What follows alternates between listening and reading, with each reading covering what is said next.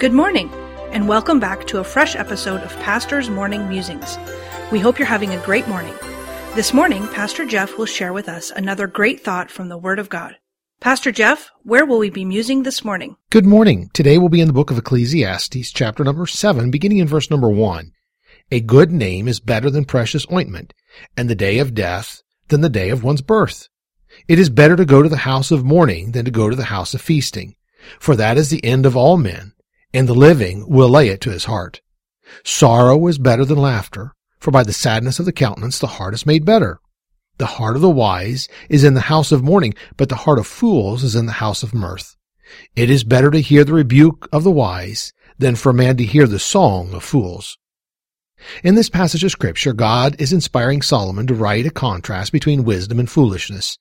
I think as we read through these words, we can see the instruction here to the one who has wisdom. Don't live in a position that you never think you will be in a negative situation. In other words, it is not wise to live with your head in the sand.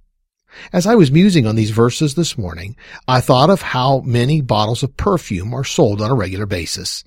Whole stores sell nothing but lotions and potions that make us feel good about the way we smell. Though we all have a different opinion on what smells nice and what does not, we all want to smell nice.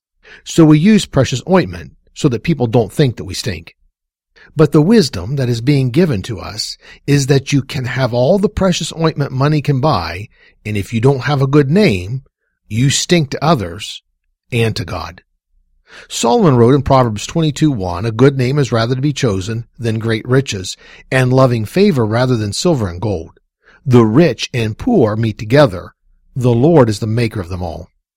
The Lord is the one who truly blesses whether rich or poor. As I thought on these verses this morning, I had to ask the question, how do I smell to God?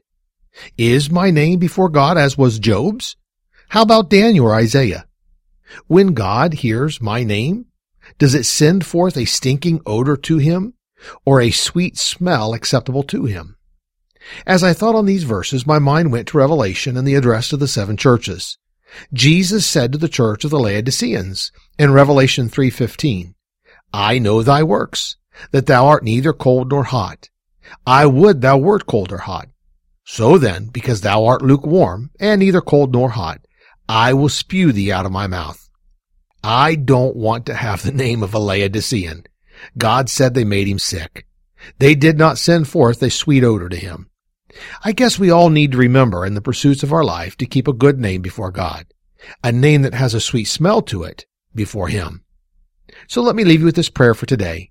Heavenly Father, thank you for your patience and long suffering with me in my life. Lord, help me today to work hard, to have a good name, and to keep a good name before you and everyone I meet. May the smell of my life be pleasing to you. Amen. The preceding program was produced by Dr. Jeff Harris, pastor, author, and chaplain. Please tune in again tomorrow morning for another fresh episode of Pastor's Morning Musings.